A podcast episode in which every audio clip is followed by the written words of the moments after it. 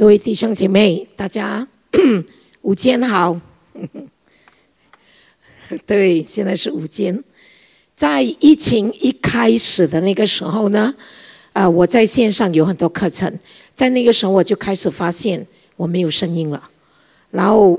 一直那个时候一直在看医生啊，没有办法找出一个真正的原因啊，所以在那个时候啊，这样一个情况，后来最近的时候啊，才找到了一个医生找到了那个原因。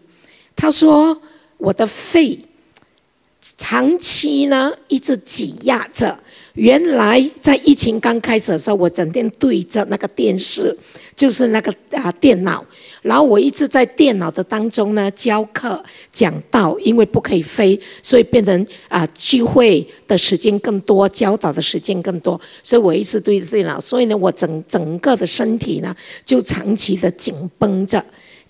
着呢，就变成了这个地方呢就在这里，所以就阻塞着了。所以他说其实你的肺里面是感冒的啊，因为打了针，当时我打了3支针都没事，我的身体好像很好。他说其实你的肺呢是感冒，不是那个疫情的感冒，是你的肺感冒了。所以然后最近这个医生呢就开始说我会给你吃一些的药，让那个感冒出来。所以其实呢他说你吃了药之后，你就会开始发现你感冒了。这样的一个情况。好，所以我们看到这一场疫情呢，确实对很多人呢都产生了很多不同的影响啊。那个好像没有出来是吗？你们的 PPT 有吗？哎，不好意思，前面那个电脑没有出来，所以我不知道。那边没有出来，所以我看不到有没有 OK。 好，谢谢你。好，所以在最近的这一场疫情的当中，我相信有很多人都有很多不同的人生的经历。那么当中一个最主要的一个经历呢，就是我们发现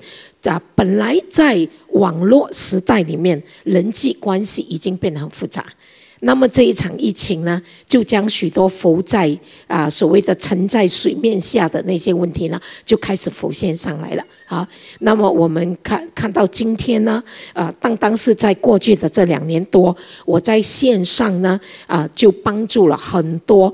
的人，而这一些人不单是在新加坡，在东马、西马，在美国，在纽西兰，在澳大利亚。这些不同的国家，他们就通过了线上呢，然后我在线上给他们夫妻的辅导，我在线上治疗一些人的心理的疾病甚至有一些人呢，他们活在恐慌的里面，他们不敢去面对人生，因为这一场疫情呢，使得人不单只是害怕那个所谓的那个病而已，是整个人心里面对许多的不确定跟没有把握，人们感觉到这个世界跑得很快，尤其是在网络的时代，变迁很大，所以我们不知道什么时候什么事情会在我们身边改变，所以很多人都活在一种内心的当中，对人生感觉到不踏实，没有把握的那个环境。所以你就发现疫情一出来的这个时候，许多浮现隐藏在冰山下面的人心的问题，人心里面的恐惧就开始出来。所以在线上做这些帮助和治疗的时候呢，我们都看到某一些的人呢，我都会担心，因为他们是在国外嘛，我在新加坡，所以在这个时候该怎么做呢？我要告诉他们说，你先确保你的房间是安全的，没有利器，没有刀，没有剪刀，没有什么。然后呢，你们就准备pillows 预备你们的枕头预备多几个枕头。然后呢，你们也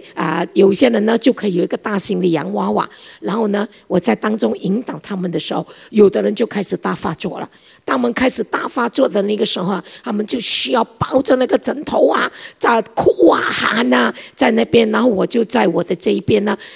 就在服侍他们。然后你就看到神的灵就在他们的生命当中做医治的工作。所以其实在疫情的这一段时间，我们看到世界的问题，很多人性的问题，很多人内心的恐惧的问题显露了出来，但是同时我们看到那个充满爱的神，他仍然是对每一个人呢，都彰显他自己的爱。所以当在服侍的过程里面，真的是难以想象，距离这么远的一个地方，只是透过一个电脑，我们就看到人就开始得医治了，他的生命就开始得到了帮助了。因为我们神是无所不在、无所不能的神。但是这位无所不在、无所不能的神，你发现他给我们人类一个很重要的一个医治。这一个医治的能力呢，不只是说我有恩膏，我祷告你有恩膏，对，可能我从圣灵那边得到恩膏，然后呢，透过圣灵的恩膏我祷告。但是你会发现有另外的一种，你不用什么特别的神迹奇事的，就是在每一天的生活里面，那一个呢就是爱，那一个就是爱。爱能够带给人盼望，爱能够带给人心中有力量，爱能够带给人在恐惧的里面找到了安稳稳妥。这个就是为什么圣经说神爱世人，甚至将他的独生子耶稣基督赐下来给我们。所以当我们领受了神的爱，我们今天要思想这个题目，活在爱中，行在爱中。我们先低头来祷告。亲爱的父神，我们感谢你，因为我们是被你的爱充满，所以我们可以活在你的爱里面，我们也可以因着你的爱，让我们的生命流露出你的爱。所以我们向你祷告，亲爱的主，不管我们现在所面对的环境是什么样，不管我们现在身体状况如何，我们向你祷告，在这个充满着恐慌，在这个充满着好多的无助，甚至大家都发现各种各样的工作的压力，把好多人挤得透不过气的时候，我们知道我们可以到那爱我们的神那里，我们也可以回到一个充满爱的家，不管是自己的家，或者是属灵的家，甚至我们能够将你的爱向我们旁边的人来显露，让他们知道这个世界是有爱的。所以我们向你祷告，亲爱的主，帮助我们，祝福我们，在一起的来领受你自己圣灵工作的时间，奉耶稣基督得胜的名，阿们。我们在马太福音第22章35节，圣经这里呢提到内中有一个人是律法师，他要试探耶稣，所以他就问耶稣说，夫子，律法上的诫命哪一条是最大的呢？耶稣对他说，你要尽心尽意尽力爱主你的神，这是诫命中的第一，且是最大的，其次也相反，就是要爱人如己。然后下来40节，这两条诫命是律法和先知一切道理的总干。你发现在当时呢，这些律法师他们故意来为难耶稣的时候，他就问耶稣，好，你竟然是夫子呢，那么你现在告诉我们，律法里面哪一条呢是最重要的呢？然后那个时候耶稣回答的是，你首先第一件事情是我们要尽心尽意尽力爱主我们的神，他说其次你要爱人如己。所以当主耶稣基督讲出这样的一番话的时候呢，我们看到今天我们来思想，我们认识了主耶稣基督，我们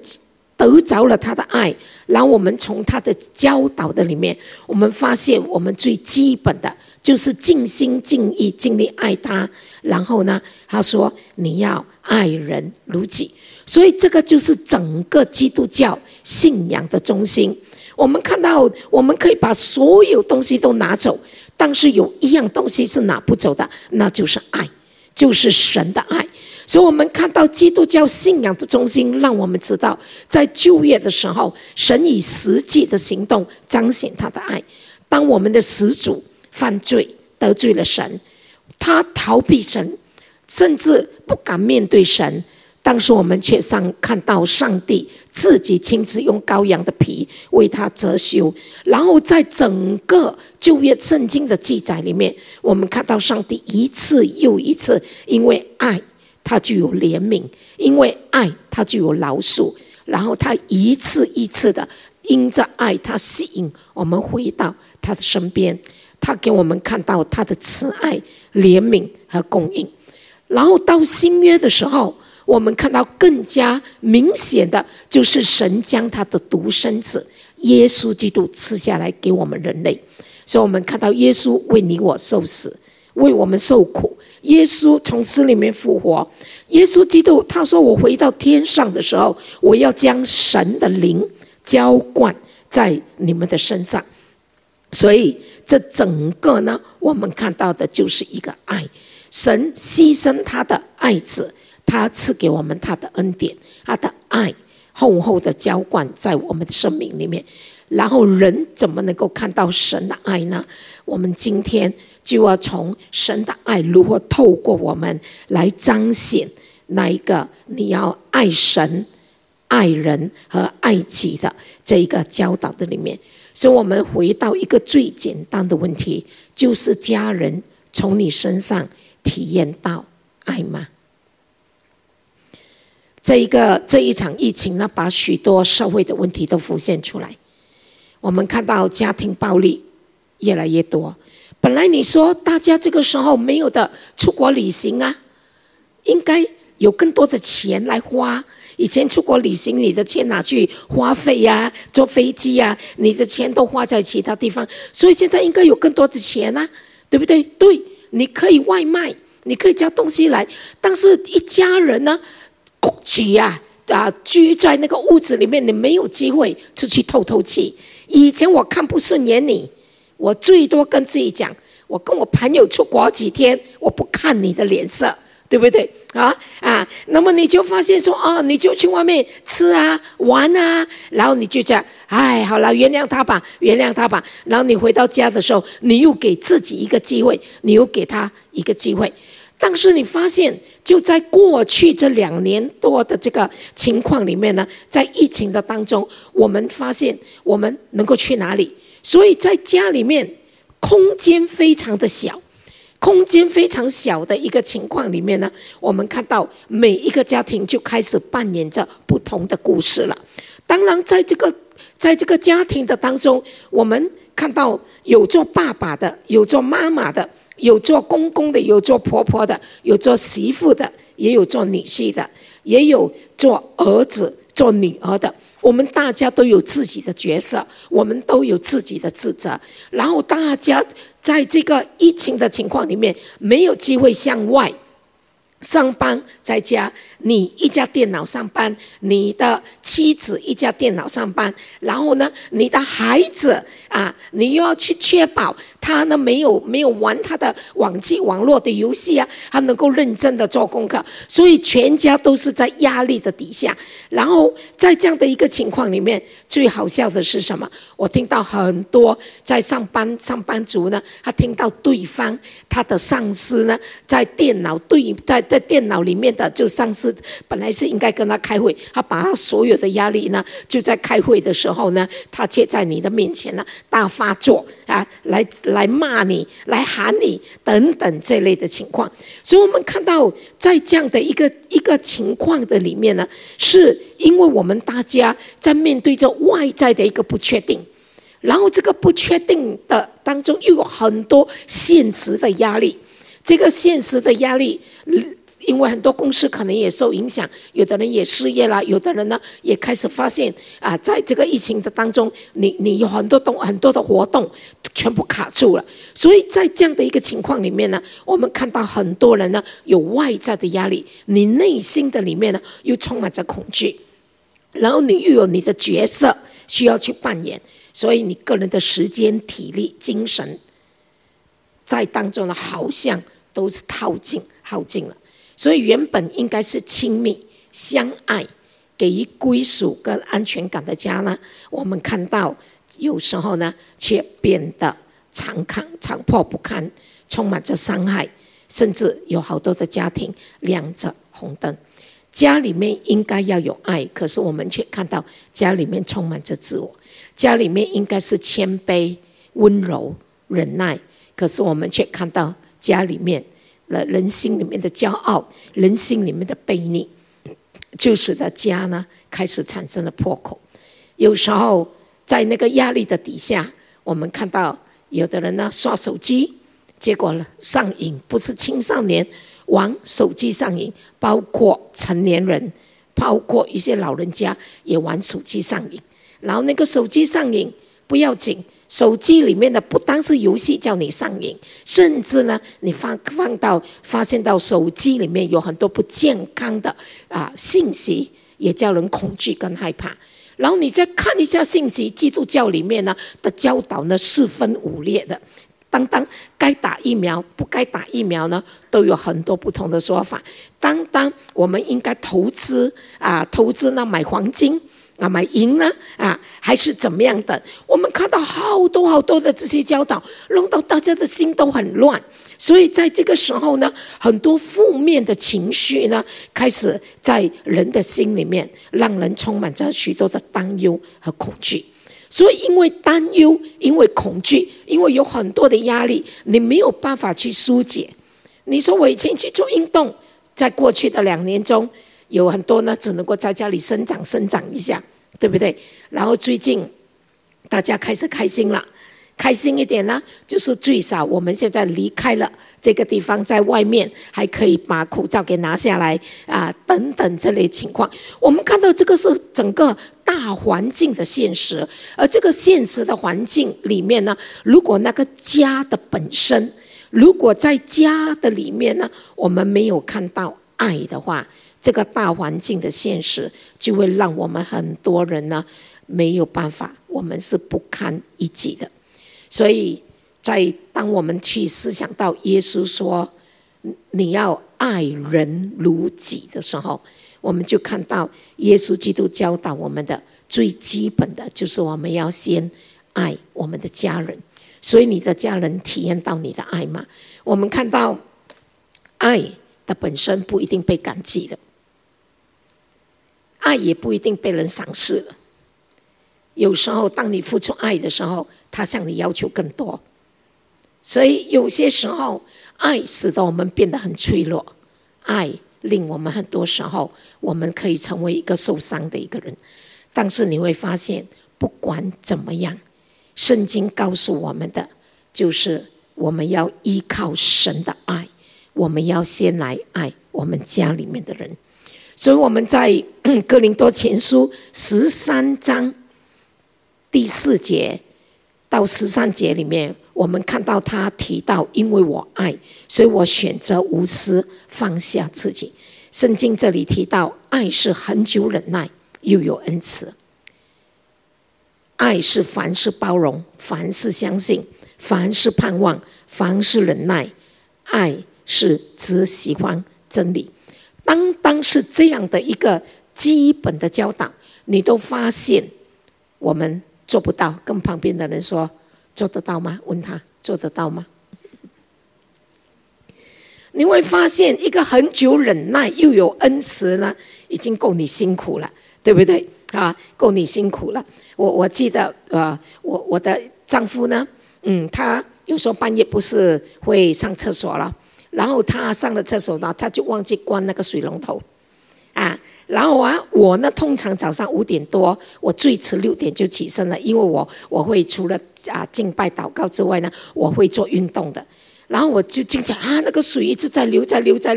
然后呢我就在想一定是他，我的第一个想法一定是他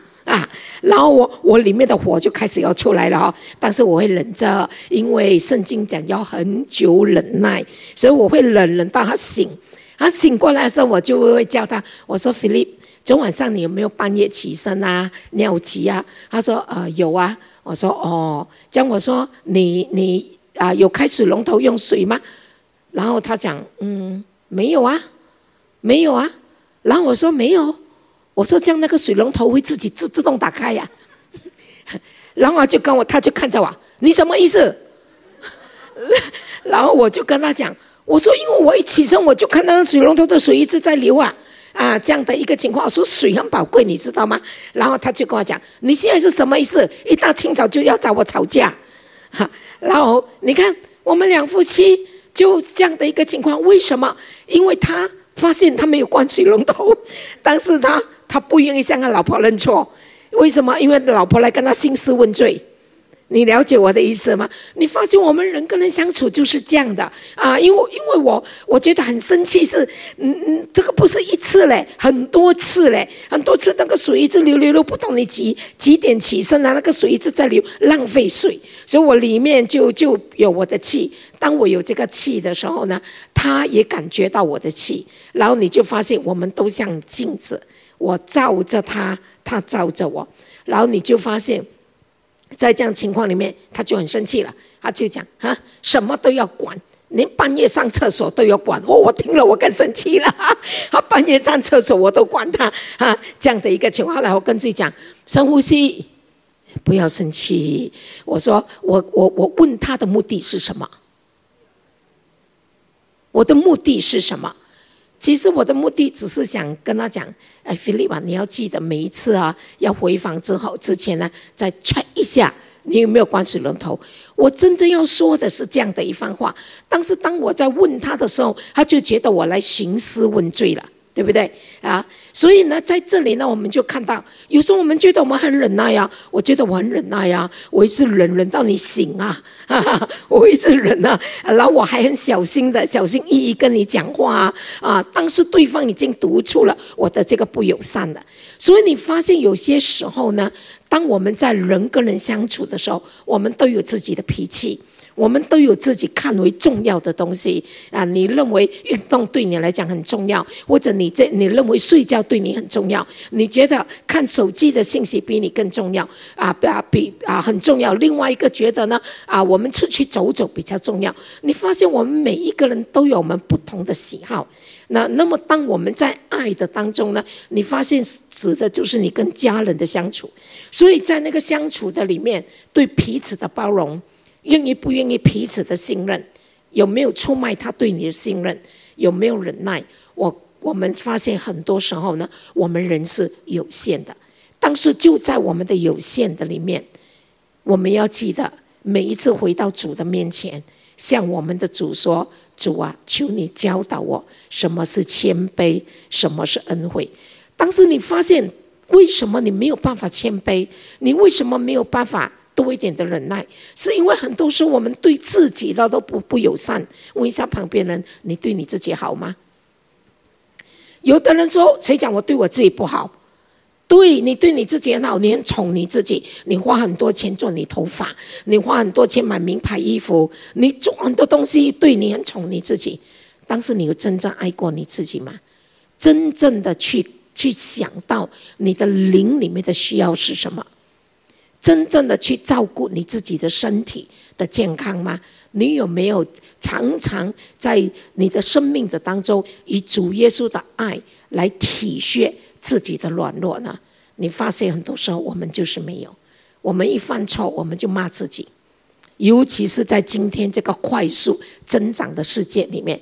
你发现有很多人呢，脾气呢很可怕的，所以因为很多人有焦虑症。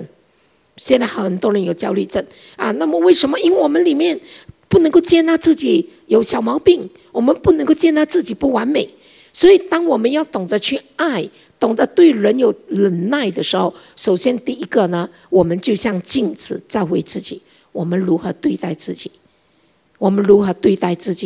们是否能够容许自己呢也有不完美的地方，然后谦卑的到神的面前，求神来在我们的不够的地方来加添给我们。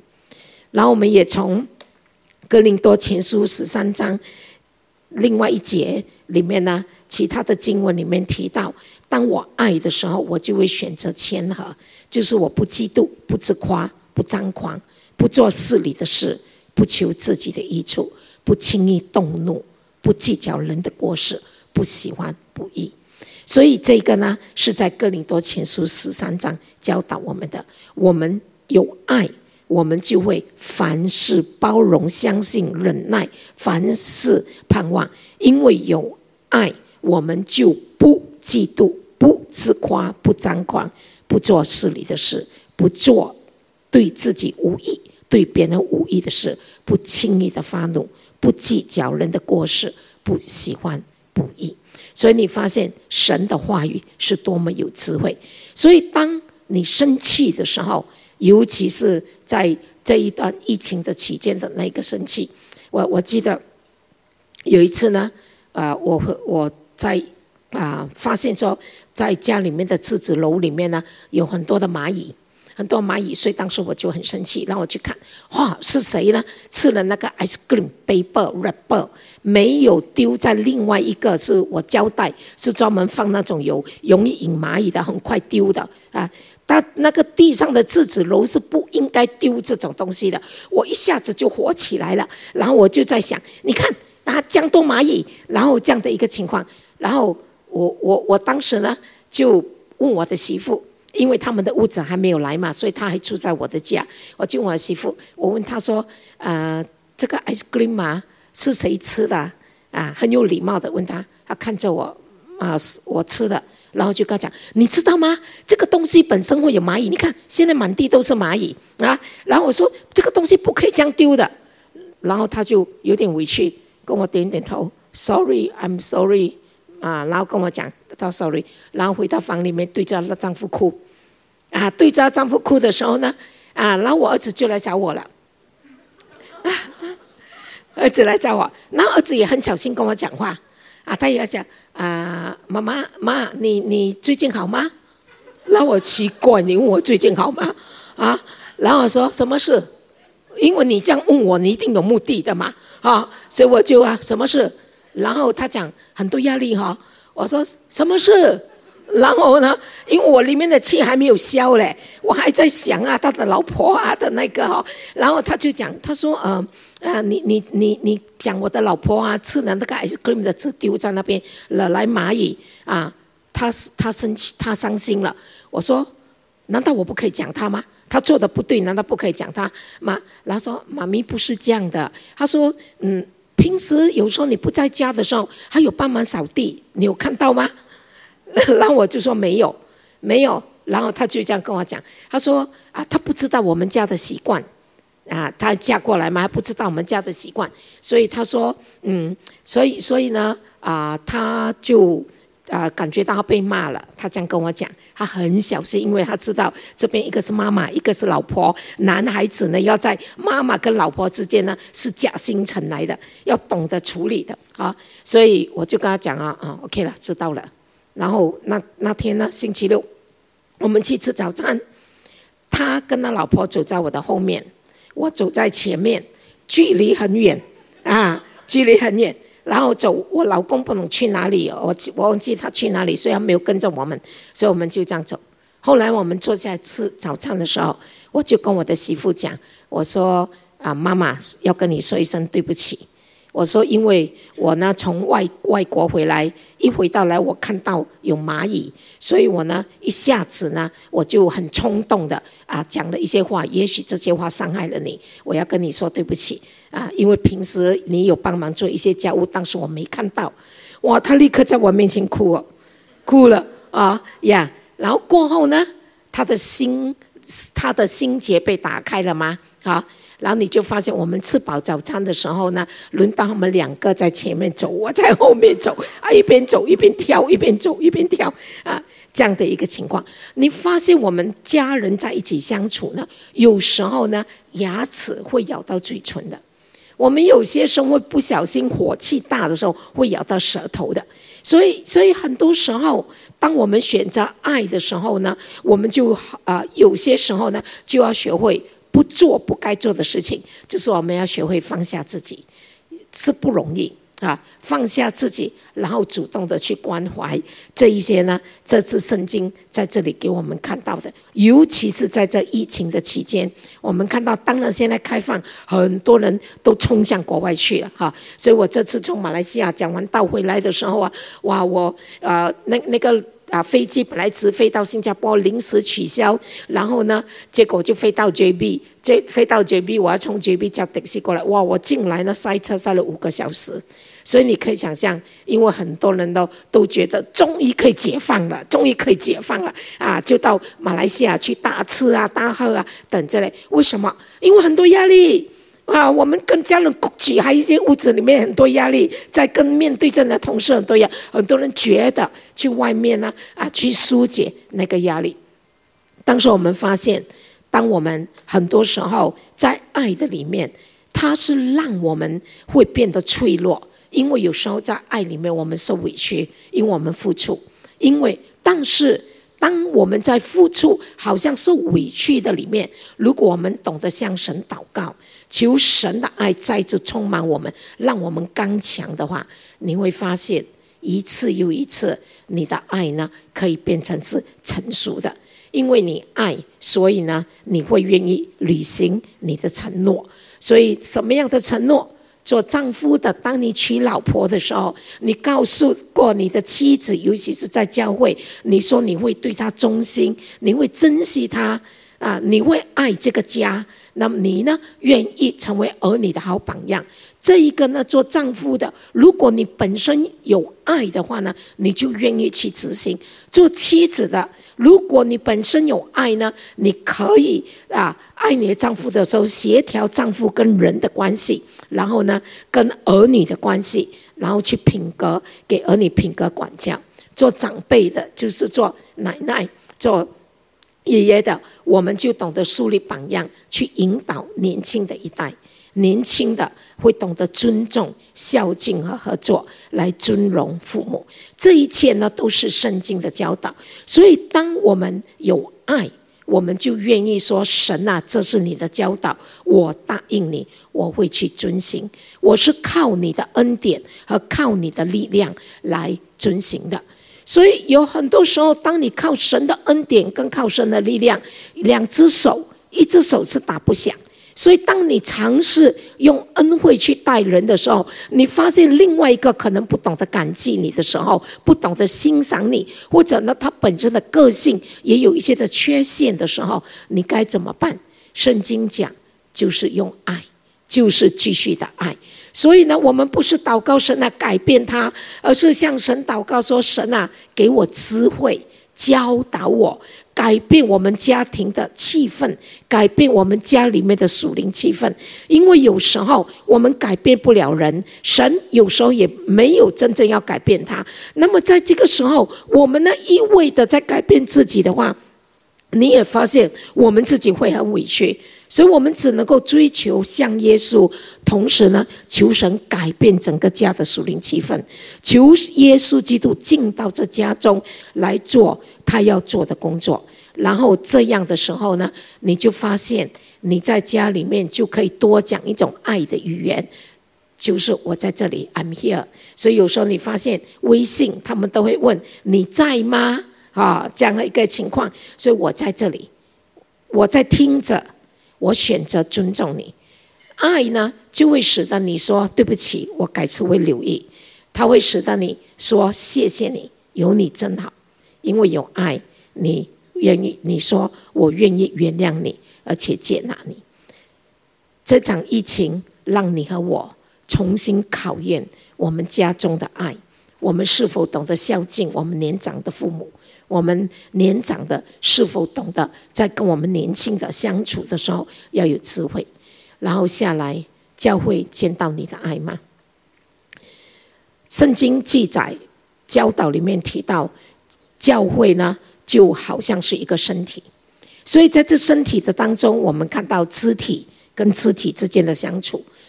而这场疫情呢，当然就使得有的人呢，我们都是在线上小组，我们都在线上吃这个圣餐，对不对啊？然后大家有好处，就是可能呢，那一个常常讲话得罪人的他没有出现，所以你觉得轻松一点，对不对啊？因为在小组的时候，那个讲话得罪的只能出现在你面前啊，等等这类情况。但是你会发现，如果大家就只是习惯在线上聚会，我们看到这个线上的聚会呢，就会使得大家只是在理性上这样的一个普通的交流，最终我们还是要回到属灵大家庭里面。所以呢，大家要培育，要建立，而且要保护大家在基督耶稣里面的那一个属灵的关系。今天我们看到这个很著名的这个 Metaverse 元宇宙的这个活动已经开始在世界影响着世界了，所以你发现在下来的日子里面，我们都可以不用出门，我们就可以到世界各地去旅行。你只要买上他的眼镜，然后你坐在那边，然后你就看到你自己出现在法国的巴黎，你就看到你自己到了某一个地方去了。然后大家呢，就是用你的意识呢，去体验一些电脑就是超出去的一个东西，但是你的身体还在你的家。所以你发现，所以有下来呢，也有一些教会叫做元宇宙教会的。元宇宙教会的呢，就是你不用去聚会。现在我们是线上不用聚会哦，现在不是哦，你戴上那个时候，你可以飞到世界各地的国家去，然后你就看到你在那些人群当中跟他们一起跳舞，你还可以改变你的样子。你嫌你不够高，你改你自己高一点。你嫌你自己呢年纪太大，你把你自己化妆的年轻一点，然后就出现在那个聚会的当中。我们看到很多都是用意识 conscious mind 来做这样的一个活动。所以在这个元宇宙的世界里面，好像很多人已经开始觉得，既然是这样的话，我们大家除了需要冲凉，甚至不用冲凉了，反正我不用去见人；梳头发不用了，反正我不用去见人。在线上看到的那个我呢，是经过了打扮得很漂亮的，所以我们可以不用见人，我们可以不用洗脸，我们可以不用刷牙，但是不能不吃啊。但是现在他们正在研究一种 tablet， 是你吃下去之后，你可以一天三餐都不用吃的哇。然后你说怎么样？吃药丸呐？怕他个药丸吃下去之后，你噔，你的电脑呢就在你面前出现了马汉全席，所以你就想象你在吃马汉全席。你看，全都是意识。而这样的一个环境里面呢，你说我们人还需要群体吗？我只要自己活着，有一架电脑，有这些东西就够了。人还要群体吗？但是你要知道，神造我们人是有灵魂体的，我们不只是一种感官的眼睛的感官的体验而已，不只是一种思想上的一个 channel 而已。我们看到我们有灵魂体的，所以我们的灵是需要神的。我们人跟人是需要交往，我们需要有拥抱的感觉，我们需要有人听你讲心声，然后你呢可以给人说一些安慰的话。所以你发现人跟人之间的相处呢，还是非常的重要。这个就是为什么耶稣告诉我们说，我们要彼此相爱。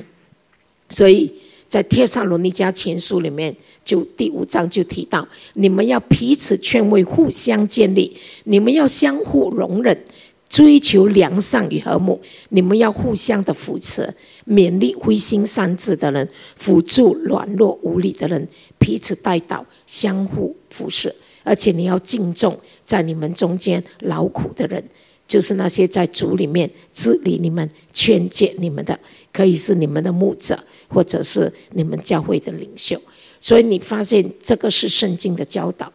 今天在整个世界给人感觉到，我可以不需要有其他的人，我只要对着一个电脑活动里面的那一些东西，然后用我的意识跟我的想象，我就可以过我的人生。可是呢，事实上这个并不是这样的。我们人还是有身体的，我们还是需要睡觉的，我们还是需要看到一个笑容，我们还是需要感觉到拥抱的那一种的温暖的。所以今天当我们在基督耶稣的爱里面，你在家里面经营你的家，不要忘记你还要经营教会，就是在教会的当中和弟兄姐妹建立关系。有的人有参加小组建立关系，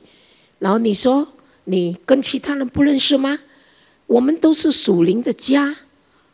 所以如果每个星期你都看到那个姐妹或者那个弟兄来聚会的话呢，你看过他几次了，你可以主动跟他打个招呼，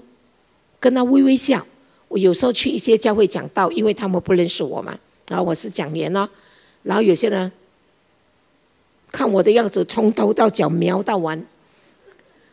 然后我在想这个是教会吗？啊，然后有一些呢，啊，然后我有一些人我跟他主动打招呼，我说嗨。那个眼光射过来是很凶的，好像是你要跟我打招呼，为什么？这个是教会吗？你发现我们把我们对世界的敌意呢都带进教会里面，很多人把你在外面面对的敌意都带进教会的里面，把外面的冷气都带进教会的里面。所以从今天开始，你要记得教会是属灵的家。你虽然不认识你的弟兄，不认识你的姐妹，当然有一些弟兄有一些姐妹让你很害怕的，因为你一给了电话他一直 text 你 text 不完的、哦、也有的。然后我跟他们讲，如果 text 你 text 不完的，可能有甲状腺的病，有的人有甲状腺问题，他们会一直干扰你的啊，那一些啊，所以可能有一些是确实是不健康的。但是除了一些不健康之外呢，当你说你是我的弟兄，你是我的姐妹，这个是你的家，恩典堂是你的家。在这个家的里面，不是只是心情好我就来聚会，心情不好我就不来。哎呀，奉献啊，现在反正我们都还可以给的啦，照给啦啊，就这样而已嘛。你发现不是，家需要我们用爱心来经营，家需要我们用爱心来互相的鼓励。所以坐在你旁边的弟兄和姐妹，即使你不认识他，你都可以主动跟他打个招呼，然后告诉他，姐妹，我看到你几个星期都有看到你啊，我的名字我叫栾青啊，你叫什么名啊？哦，你住在这里吗？哦，住在这一带附近啊，我每个星期都看到你有来，你很忠心哦。对方就很开心了，就是这么简单的几句话。所以这个家，你称它是你属灵的家，还是你把它当作只是我来这里参加一个聚会？这个很重要，这个观念一定要改。为什么？因为在末世的时代，家比什么都重要。外面的环境可以每天都在改变的，每天你根本不知道明天会发生什么事的。所以我们的心要踏实的话，我们需要有家的感觉。这个家除了你的核心家庭之外，还有一个家就是属灵的家。然后下来，你所接触的人可以从你身上见到主耶稣基督的爱吗？当然在这个时候，我们看到圣经里面记载，耶稣说主的灵在他身上，他用膏膏我，叫我传福音给贫穷的人，差遣我报告被掳的得释放，瞎眼的得看见，叫那受压制的得自由。主耶稣今天呼召我们教会继续用爱心来继续耶稣的工作。有一个姐妹，她的生命被耶稣触摸，然后她开始呢放下了她的，现在还有做一些的工作，但是呢，已经不再花很多的时间在工作，因为是半退休。所以呢，他就组织了一些小组的弟兄姐妹呢，他们就去那种我们叫做那种只有一房式的那种屋子那边呢，去派东西给老人家。所以他们有派米啦，派面包啦，派这些东西。然后有一天呢，就有一个老人家跟他讲。他说啊，很高兴又看到你了啊！你们真的很有爱心啊。然后说，我只是想跟你们讲一下，你们真的很有爱心。可是你们派来的面包，我们家里一个人吃不完，发霉啊。然后你们派来的米呢，有时候呢，我们呢吃了老婆一大堆啊，我们都用不完。然后这个姐妹就讲，哎呀，这样我们应该怎么办呢？我们就是用实际的行动表达我们的爱嘛。然后这个老人家说，其实呢，我们最需要，老人家最需要的是厕所纸。他说我们最需要的是厕所纸，因为他们把厕所纸当作体恤啊，抹什么，他们有时候呢肠胃不好啊，都是这样。厕所纸又很便宜，因为我们一去买厕所纸的时候，我们是要买的话要买很多，要这样拿呢是很难。然后这个老人家跟他讲，后来呢他就说哦原来是这样啊。然后呢我们看另外一次他就开始送厕所纸了，厕所纸不容易送哦，也是因为都是一大包一大包啊送过去，很多老人家很开心。这个东西告诉我们什么？有时候我们说我们用爱去爱人跟关怀人，但是你的爱是否你所做的是否是他需要的，是否是他需要的？为什么家里面很多时候爱会变成误会？就是因为你给爱的方式，你所用的爱的方法，你给他捆绑了，没有给他自由和释放。有时候当你说你给予爱的时候，你的那个爱呢，有时候呢用刚好不是他需要的那个方式。所以很多时候我们需要知道怎么去沟通，怎么样的去彼此的建立那一个在基督耶稣里面的关系，然后用你的笑容，用一些实际的一个微笑，用聆听的耳朵，多一点的观察，其实这些呢，很多时候就可以很简单的，我们就成为光跟盐，让人体验到职场上、社会上以及我们的邻舍体验到这个爱了。所以今天在这个缺乏爱的时代里面，缺乏爱，你上班你都觉得是打仗，真的很多人去上班都是觉得在打仗，非常好吧？有的人回家都觉得回到战场。所以你说怎么办？只有基督徒有神爱的能力，能够来帮助我们流露出神的爱。我们一起来祷告。亲爱的父神，我们今天向你祷告。很多时候我们都读这段圣经经文，知道尽心尽意尽力爱主我们的神，我们也知道要爱人如己。可是主，很多时候我们没有疼惜过自己，我们从来没有关心自己的灵性，我们从来没有去关心自己的情感的生活，甚至我们没有去经营我们身边跟亲人的关系，这个就是一个不懂得爱自己的表现。所以主，我们向你祈求，如果我们在这方面忽略了，求圣灵来指教我们，求耶稣再一次教导我们，知道怎么样去不要咒诅自己的生命，不要去说一些消极的话打击自己的士气，而是知道怎么用神的话，用神的爱来建立自己。只有当我们在基督耶稣里面，我们知道领受你的爱，我们就能够成为活水的泉源。主啊，只有这样，我们才能够把住你的爱、你的恩慈、你的良善流露在我们的家里，不管是跟夫妻相处、跟媳妇、跟女婿，或者是跟我们的儿女，或者跟我们父母相处，跟我们婆媳之间的关系，我们能够像活水泉源一样流露出来。所以主，我们向你祷告，我们要穿上基督耶稣，因为在耶稣基督里面有谦卑，有柔和，在基督耶稣里面有体谅，有谅解。所以只有当我们穿上你的时候，我们就不会太在乎对方的言语，我们也有你的智慧，知道怎么样去设立适当的界限。主啊，我们更向你祷告，在这个缺乏爱的世界、支离破碎的世界，很多人活在恐惧跟害怕里面，很多人都，我们只要跟人坐下来，只要坐在某一个地方，我们就可以听到很多很难听的话。亲爱的主，这个世界需要你的爱，所以主，我们求你教导我们知道怎么爱教会，好叫教会我们齐心合意的活出耶稣基督的爱。